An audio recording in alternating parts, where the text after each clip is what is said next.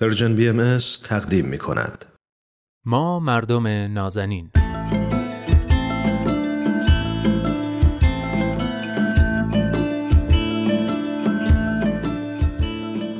سلام. سلام به شما مردم نازنین. من نوید توکلیم و این هفته هم با حضور کارشناس جامعه شناس برنامه دوست خوبم ارسطو رحمانیان میزبان شما هستم در برنامه ما مردم نازنین. موضوع این هفته وفاداریه.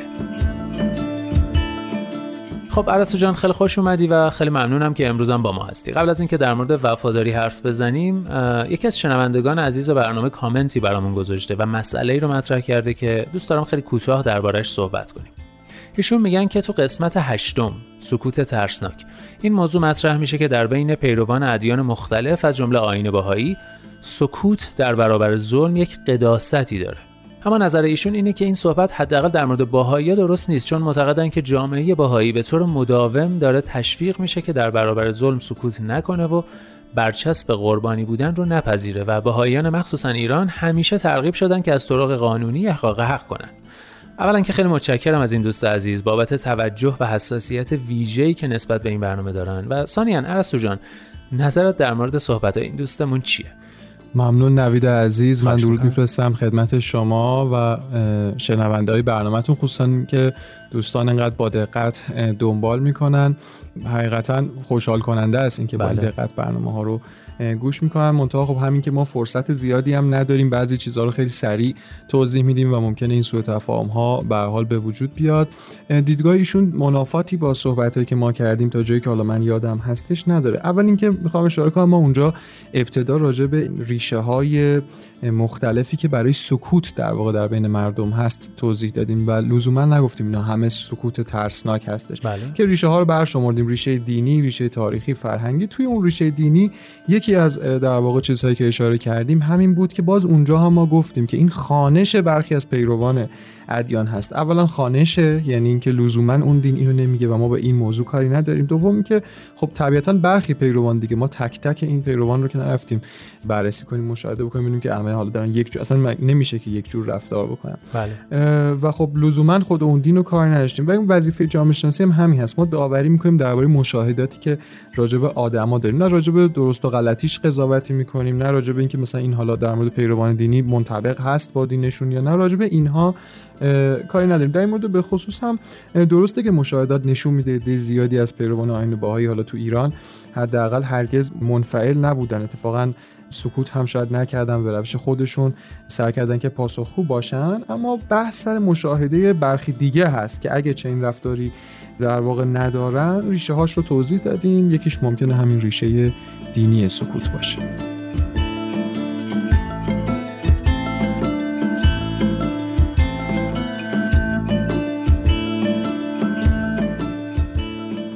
بسیار عالی. خیلی هم ممنون. اگه موافقی بریم سراغ وفاداری.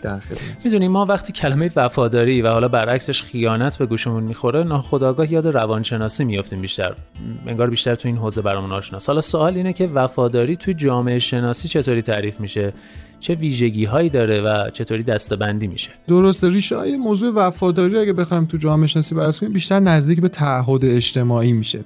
تعهد عاملیه که باعث میشه افراد تو موقعیت اجتماعی به شکلی رفتار بکنن که انتظارات دیگران اون رفتار رو صحیح می‌دونه. بلومبرگ میگه که تعهد دو نوع بیرونی و درونی داره.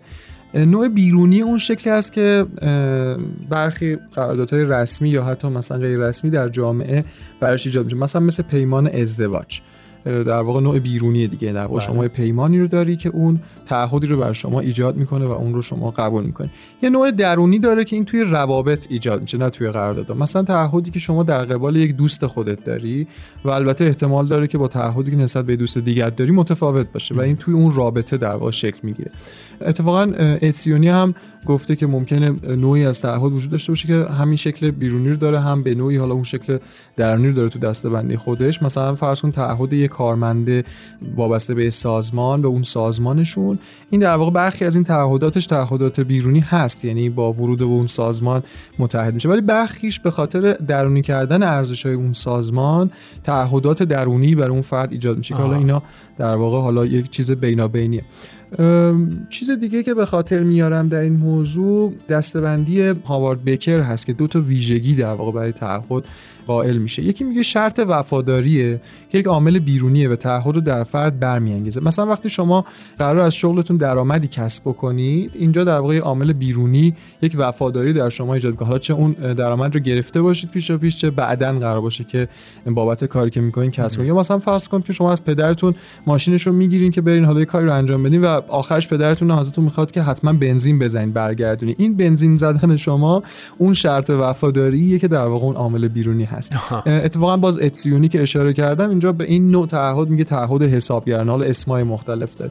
این یه ویژگی هست. ویژگی دوم دادن هزینه برای موندن توی اون وضعیت هست. مثلا شما ممکنه که برای شغلت حاضر باشی که هزینه بدی برای اینکه توش بمونی کما که سختی بکشی. مثلا چه می‌دونم اگه محل کار دور هست با اتوبوس بری پیاده بری بیا اینها. بله. برای اینکه می‌دونی اگر که این شغل رو از دست بدی دیگه شغل بهتری گیرت نمیاد. این در واقع دو تا ویژگی هست که هاوارد بکر برای تعهد قائل هست. بنابراین تعهد هم بود احساسی داره. یعنی شما وقتی توی این موقعیت قرار می‌گیری احساس می‌کنی باید نقش خودت رو درست ایفا بکنی. هم بود شناختی داره. یعنی بدونی توی یه موقعیت خاص دیگران چه انتظاری ازت دارن چه کار باید انجام بدی و هم بود عملی داره. یعنی نهایتا اون کاری که شما تو موقعیت خاص انجام میدی. بسیار خب حالا این وفاداری یا تعهد اجتماعی که گفتی در یک جامعه اساسا چه اهمیتی داره؟ در کل میشه اینجوری گفت که هرچی یک جامعه بر پایه تعهدات افراد خصوصا تعهدات درونی یعنی اونی که درونی می‌کنن افراد. چه افراد سازمان ها نهادها گروه اجتماعی اینا بر پایه اینا استوار باشه امکان موفقیت بیشتری داره. چون هم می‌تونه نظم اجتماعیش رو حفظ کنه هم همبستگی اجتماعی رو بالا ببره هم پیش بینی پذیری اوضاع رو بهتر بکنه که راجع به پیش بینی پذیری قبلا صحبت کردیم که باعث افزایش امید اجتماعی میشه. بله بله. باعث افزایش مشارکت حد اکثری افراد در سرنوشت اجتماعی اون جامعه میشه. به نوعی میشه گفت از همین طریق قدرت هم توضیح میشه بین افراد و جامعه و حالتی از دموکراسی در واقع حقیقی تو اون جامعه پیدا میشه. اگر یک جامعه به جای استواری بر تعهدات و وفاداری افراد روی پاشنه وظایف و قوانین بیرونی در واقع قوانین نظارت بر انجام وظایف بچرخه. البته که نظم و همبستگی همچنان تا حدودی فراهمه. در کنارش این چیزای دیگه که گفتم تا حدودی هستش. منتها نکته دیگه اینه که احتمال آنومی یا همون ناهنجاری که قبلا راجع بهش صحبت کردیم زیاده. چون ارزش اون جامعه برای افراد درونی نشده. یعنی موقتا دارن برای رعایت اون قوانین و در واقع هزینه ندادن موقتا دارن متعهدانه رفتار می‌کنن. همچنین چون افراد با شناخت کمتری دارن به تعهداتشون عمل می‌کنن پیش بینی پذیر اوضاع براشون بنابراین سخت میشه چون خیلی درکی ندارن از این چیزی که ازشون خواسته شده از این علت هایی که باید اون نقش رو به اون شکلی فا بکنن. در چه امکان افت امید اجتماعی توی اون جامعه بیشتر میشه و دیگه همین این دومینو ادامه پیدا می‌کنه.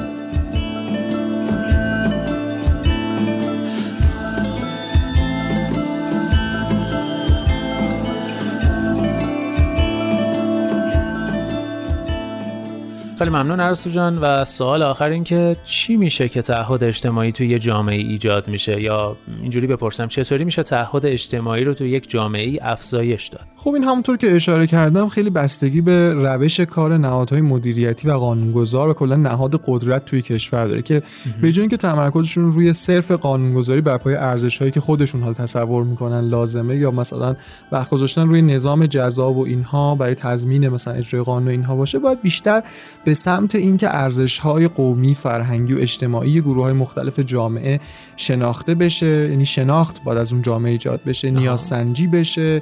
مرحله بعدی اینه که با دستبندی و ترکیب این ارزش‌ها و نیازها ارزش‌های کلی موجود در اون جامعه که در راستای هم قرار می‌گیرن و در واقع میشه گفت اینجوریه که لازمه بقا و انسجام اجتماعی هست. اینا در واقع به دست بیاد. به این شکل می‌تونن قوانین رو تصویب و اجرا بکنن که مورد توافق یا حداقل نفع همگانی هست. تو مرحله آخر از طریق نهادهای مختلفی که دارن مثل آموزش و پرورش و غیره افراد اون جامعه رو خصوصا حالا از کودکی و نوجوانی بر اساس همون ارزش ها ارزش های همگانی می‌تونن جامعه پذیر کنن. این شکلی که افراد در کودکی ارزش هایی رو درونی می‌کنن که در بزرگسالی هم با اونها و یا بیشترشون هم موافقن و یا اینکه به نفعشونه و علاقه مندن به این ارزش ها پایبند باشن.